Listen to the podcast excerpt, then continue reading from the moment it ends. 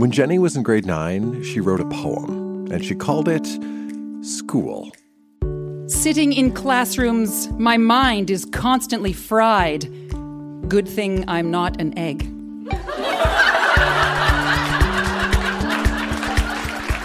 That's Jenny reading a poem from grade nine. I'm Dan Meisner, and this... This, right now, is Grownups Read Things They Wrote As Kids. How are you doing tonight? This is a show where we go back in time to remember the good, the bad, and the awkward parts of growing up. This time recorded live at T W H Social in Kitchener, Ontario. We have a seven-year-old in need of adventure, concern for a pot-smoking friend, critical analysis of a Canadian children's novel, and much, much more. This stuff is weird, it is wonderful, and it can help us understand who we are today. So think about who you were when you were a kid, and stick around. When Rachel was ten, she wrote fortunes for her friends. These are sort of like predictions about how her friends' lives might play out in the future.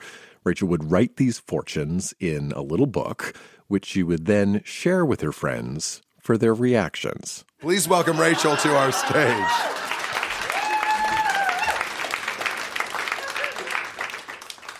Your fortune. You will marry Noah and have ten children with him. Your children will grow up and move away. When you get your grandchildren, you dump him. you you marry Nathan to become Becky's sister. You play games as you did when you were children. You are happy. You do not dump Nathan, but you marry again anyways. you, you have a few more children and then dump your new boyfriend. The next night you shall die in your sleep because Nathan strangles you when he's sleeping. But it doesn't matter because you are already about one hundred seventy years old. Do you like your fortune? Yes, no, and no is checked. And I wrote, wouldn't you like to be Becky's sister? And she wrote, yes. Your fortune, Amber. You will grow up to be very beautiful and become a rock star. However, somebody is watching you in the crowd, and when he sees you come off the stage, he starts hugging you and kissing you and saying he missed you. You wondered who it was. You took off his hat and saw he was a robot.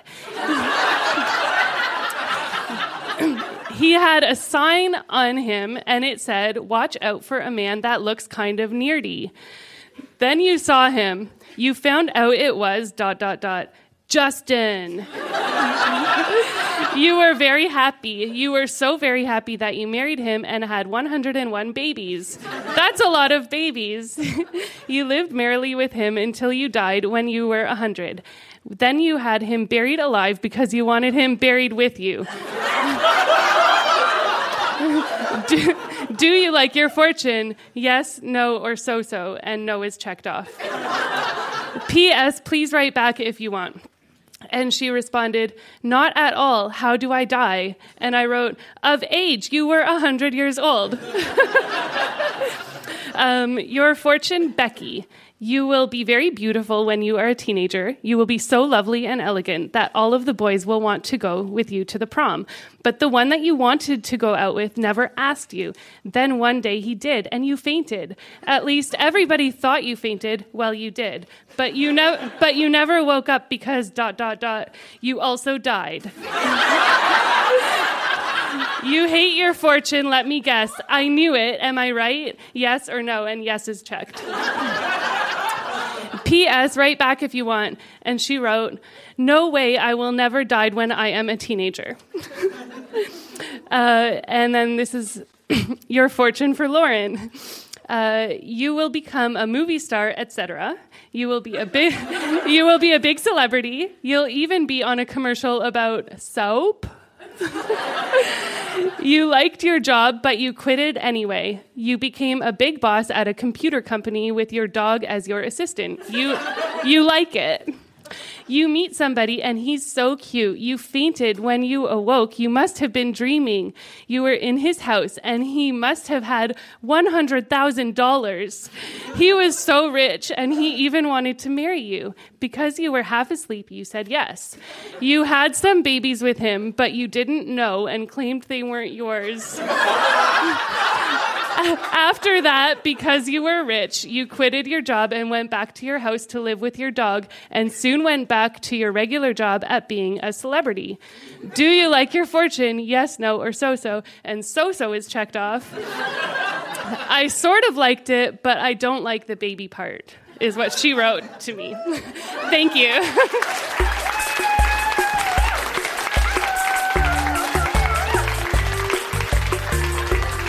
Rachel, everybody.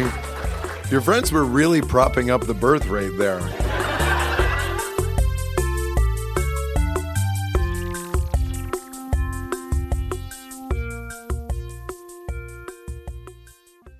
When Tim was a kid, he had a pet dog named Lady. And when he was seven, Tim wrote a short piece of adventure fiction featuring Lady. And there's some important context you need in order to understand Tim's short story. Lady the dog was inherited with Tim's family house. So the dog came with the house. Also, there's a large woods in behind the house. Those parts are true. The rest of it, I think, is made up. Please welcome Tim to the Grownups Read Things They Wrote As Kids stage.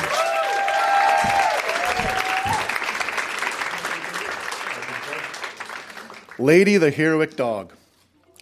When Lady came to our house, or should I say when we came to Lady's house, I wasn't even born yet. But when I came home from the hospital, I knew that she was special, and she was.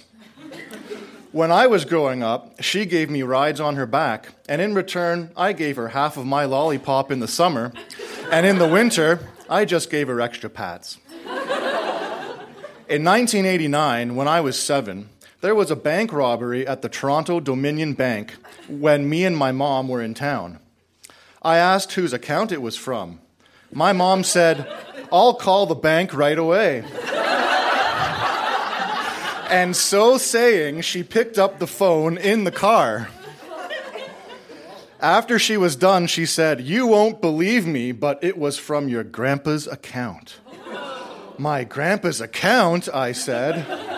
"Yes, your grandpa's account." They even said how much money the robbers took. "How much did they steal, Mom?" They said they stole one hundred twenty-four thousand dollars. "It's sad, huh?" "Yeah, it's sad. Grandpa will be broke," I said. That night, I told Lady about it. I decided that me and Lady would go looking for the crook. Besides, wouldn't the woods be a pl- good place for a robber to hide? On Tuesday night at midnight, I got out of my bed and made a note that said, "Don't worry about me. I have the gun and the supersonic walkie-talkie, so I can contact you, and I also have Lady. I am going to look for the robber who robbed the bank. The reason I am doing this is because I need adventure."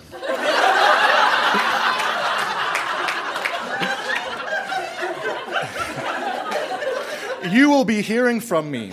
I also forgot to tell you that the supersonic walkie-talkie doesn't need batteries.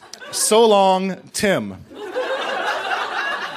And put it on my bed. Then I went to my closet and got my supersonic walkie-talkie and went to where our coats were kept. Finally, I found the gun. Then I went to the kitchen and got my mom's carving knife. Then I put the supersonic walkie-talkie in the inside pocket of my coat and put the carving knife in my belt. Thank you.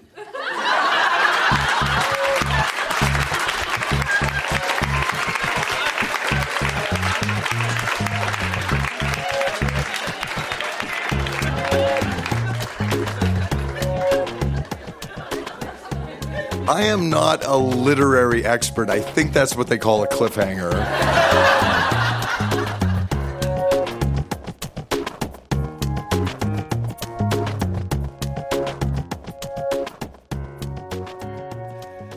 Do we have fans in the room of the writing of Lucy Maud Montgomery?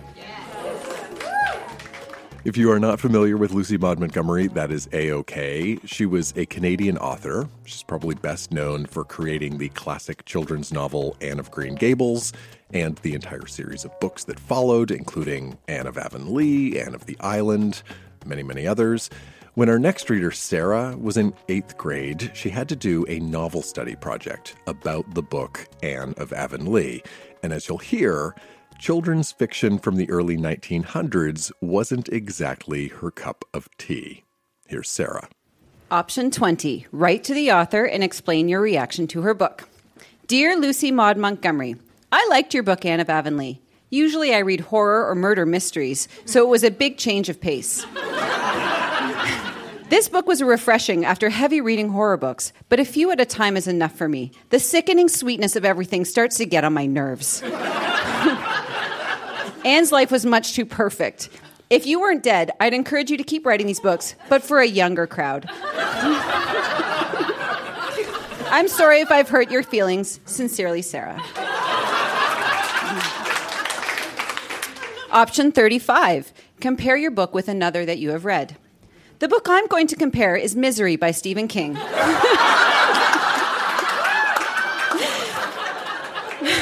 These...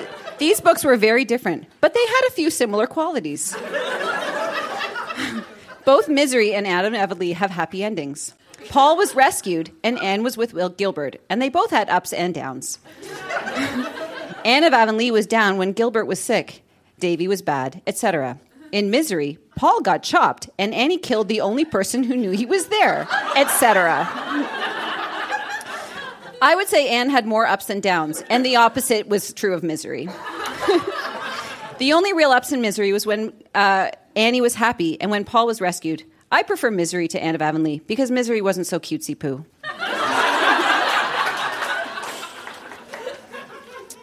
uh, option one hundred. Say, tell me about someone who would not like this book. Matt B. should not read this book because he wouldn't appreciate it. He'd think of it as a girl book, and he'd not give it a chance from the beginning. He might not understand all of the language either. Matt wouldn't have a role model in Anne of Avonlea, and he'd think it was too perfect and cutesy-poo. This is purely speculation, and maybe I'm wrong. And my teacher responded, probably not.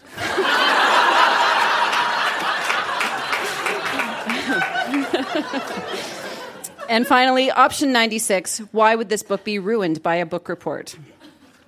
This book, Anne of Avonlea, would be ruined because when you read it, you enjoy it. But when it's dissected part by part and really thought about, you realize all its faults and how lame it is. It's the kind of book that can only be read once for easy reading and put away. It's easily forgotten and the plot is predictable. This is just my opinion. And then my teacher responded, many would agree, but many more would not. Some people read it over again and again. Thank you.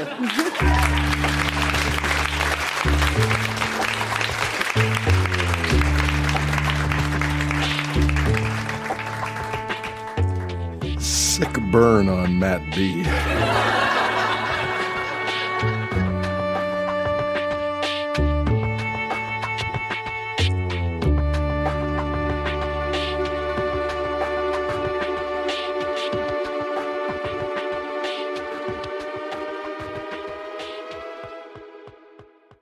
Sarah wasn't the only reader at our Kitchener show who preferred horror stories.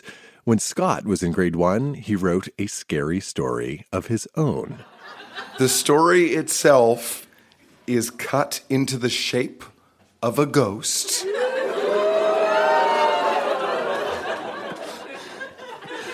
And the characters include Dracula and somebody named Super Scott. Please welcome Scott to our stage.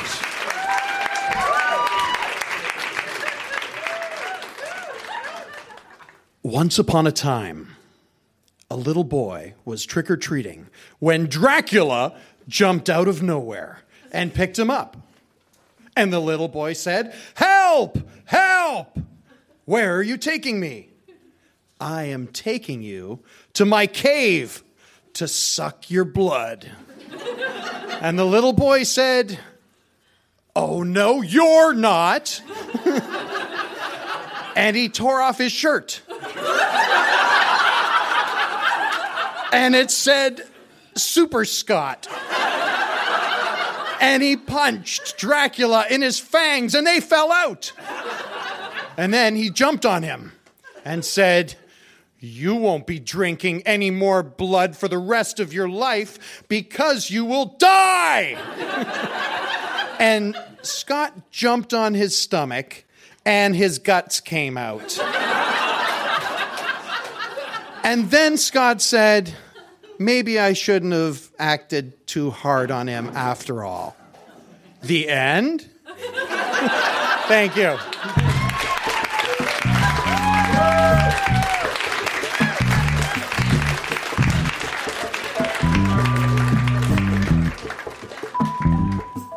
Short and sweet, but most importantly, what an important moral message.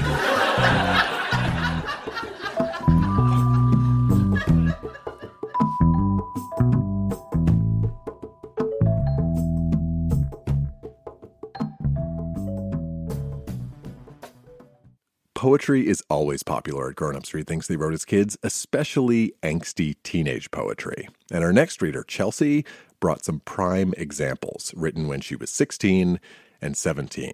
Now, this poetry might seem angry and dark, but Chelsea assures us it is in no way a reflection of her actual childhood, which was quite lovely and positive. Please welcome Chelsea to our stage.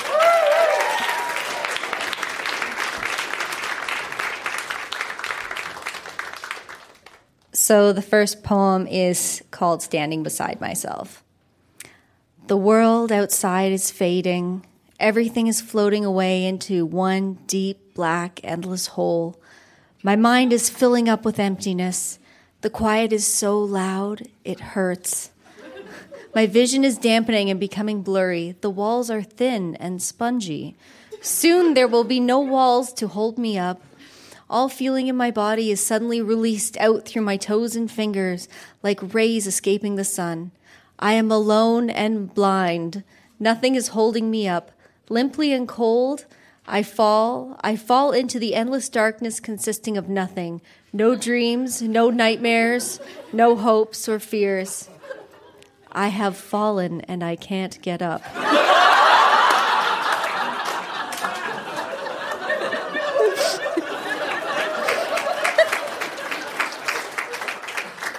This is probably the most dramatic thing I've ever written. Um, this one is called Damned Are the Fools.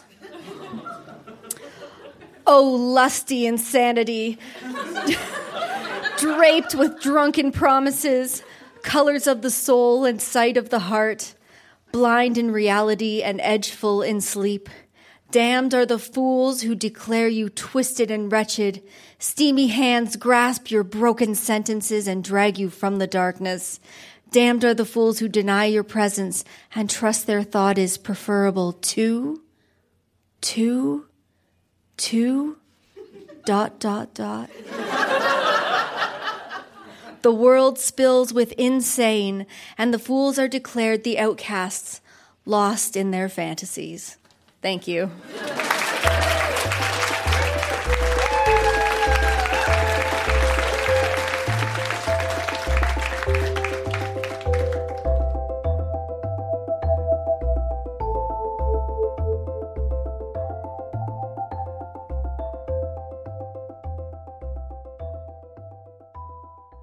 When G was a teenager, she chronicled her life, not in a diary, but in a slightly different format. At the end of every single year, she would write a year in review. These were sealed, not to be read for several years. They were unopened until very recently when G opened them up and translated them from their original French. What we're going to hear tonight, a few selections from G's sixteen-year-old year in review. This is a review of the year nineteen ninety-six. It contains an About Me section, some monthly highlights, some predictions for the year ahead, and heads up, it acknowledges the existence of sex. Please welcome G to our stage.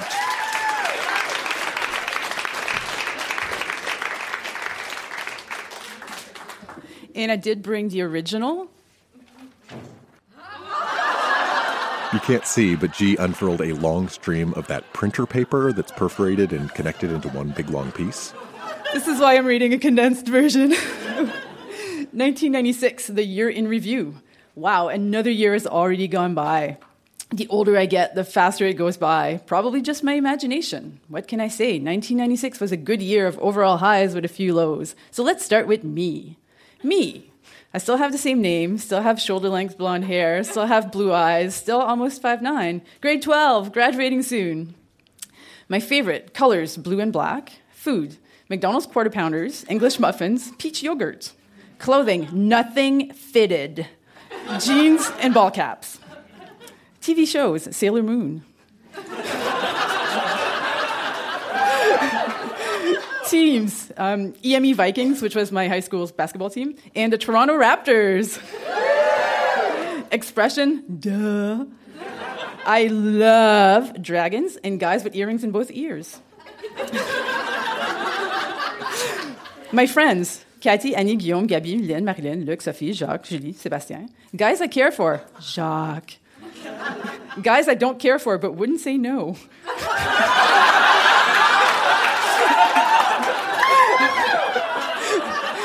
G, J, and M.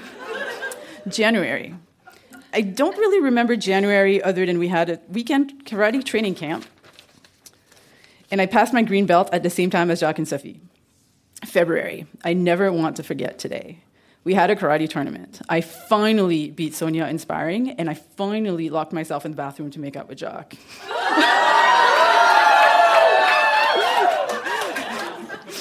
April, I'm still thinking about that wonderful February day. May, chatting with Jacques on the phone. I compare him to a Dodge Ram Dually four by four extended cab, fully equipped, in green. He compares me to a filet mignon, then, then a top five eighty-six Pentium computer.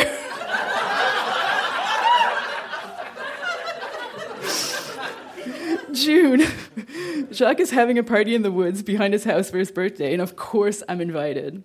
Until Mom decided that I wasn't allowed to go because it was in the woods, and she's worried that I might sleep with him. I am so mad. I cannot believe this, Mom. Don't you trust me? July, went to the fair with Jacques. Have you ever tried to make out with someone in the zipper while the cage is in motion? I do not recommend it. September, for my birthday, Jacques and Sophie stayed over for the weekend. I finally was able to slow dance with him to Def Leppard at the bar, and I didn't even cry. Wishes for nineteen ninety-seven. Go to the prom with Jacques. Be allowed to go to Jacques' birthday party. Get a tattoo. For Bon Jovi to release a new record. Slow dance with Alfred. five B, and can it be It's All Coming Back to Me Now, because this is the longest slow song the bar plays. Thank you.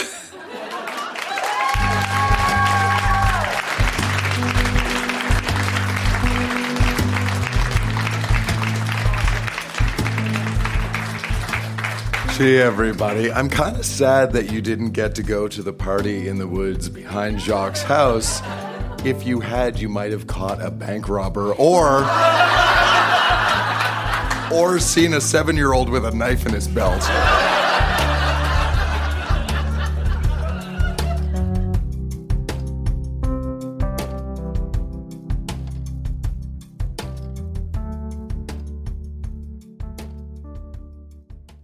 When Tanis was growing up, she kept a private diary. And at our Kitchener show, she shared a few entries from a few different years, all the way from grade four to grade eight, covering topics like love, bras, marijuana, a grade eight grad dance. Heads up, there's a subtle cuss word. Please welcome to our stage, Tanis.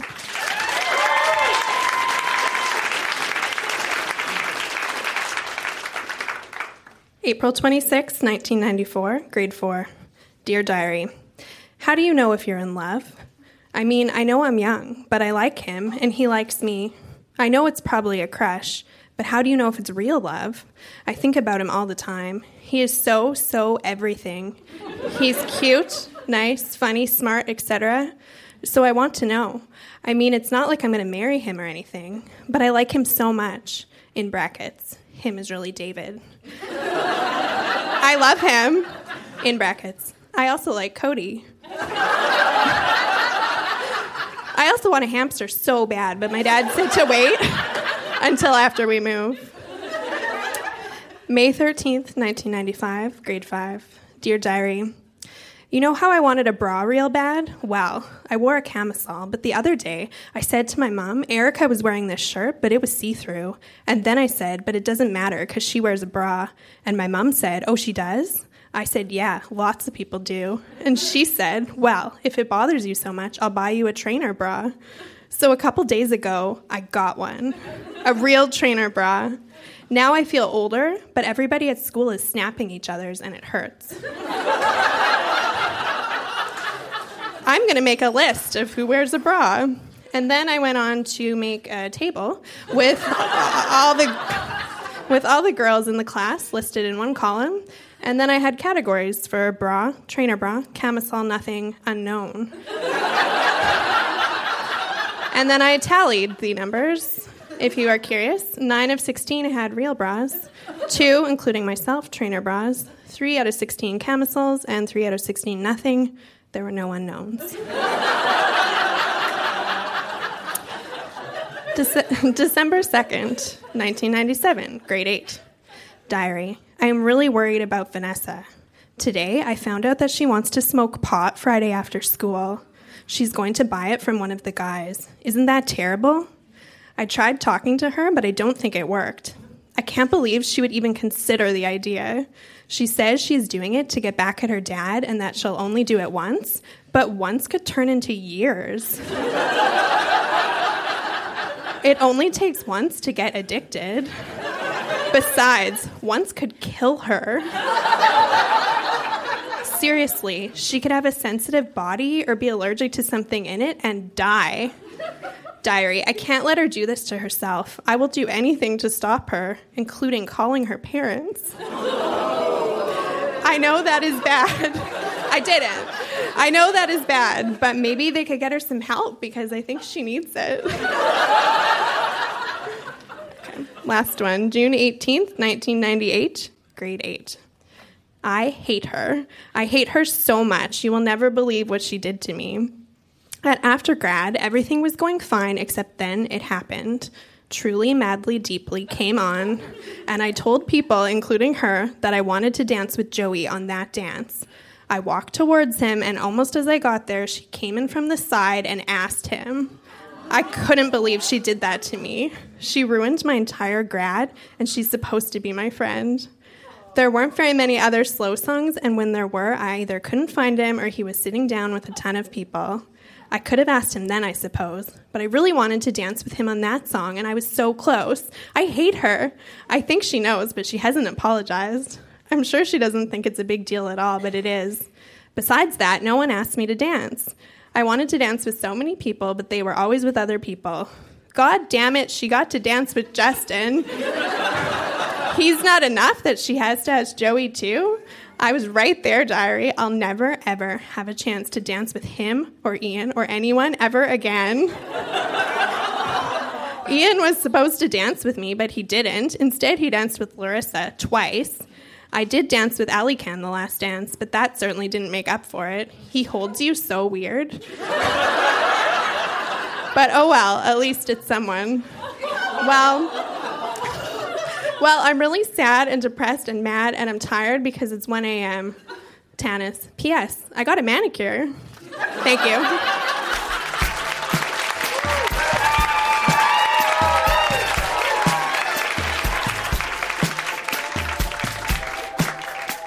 Tanis also asked me to let you know that during the break she'll be doing a survey about undergarments and would like your input. That has been Grownups Read Things They Wrote As Kids. Huge round of applause for everybody who read tonight. So, so good. Thank you for coming to listen. Thank you to everybody here at T W H Social. Thank you to my wife, Jenna. Thank you to me, Dan Meisner. Stick around, say hello, get home safe, then dig up your own kid writing. We'll see you soon. Bye.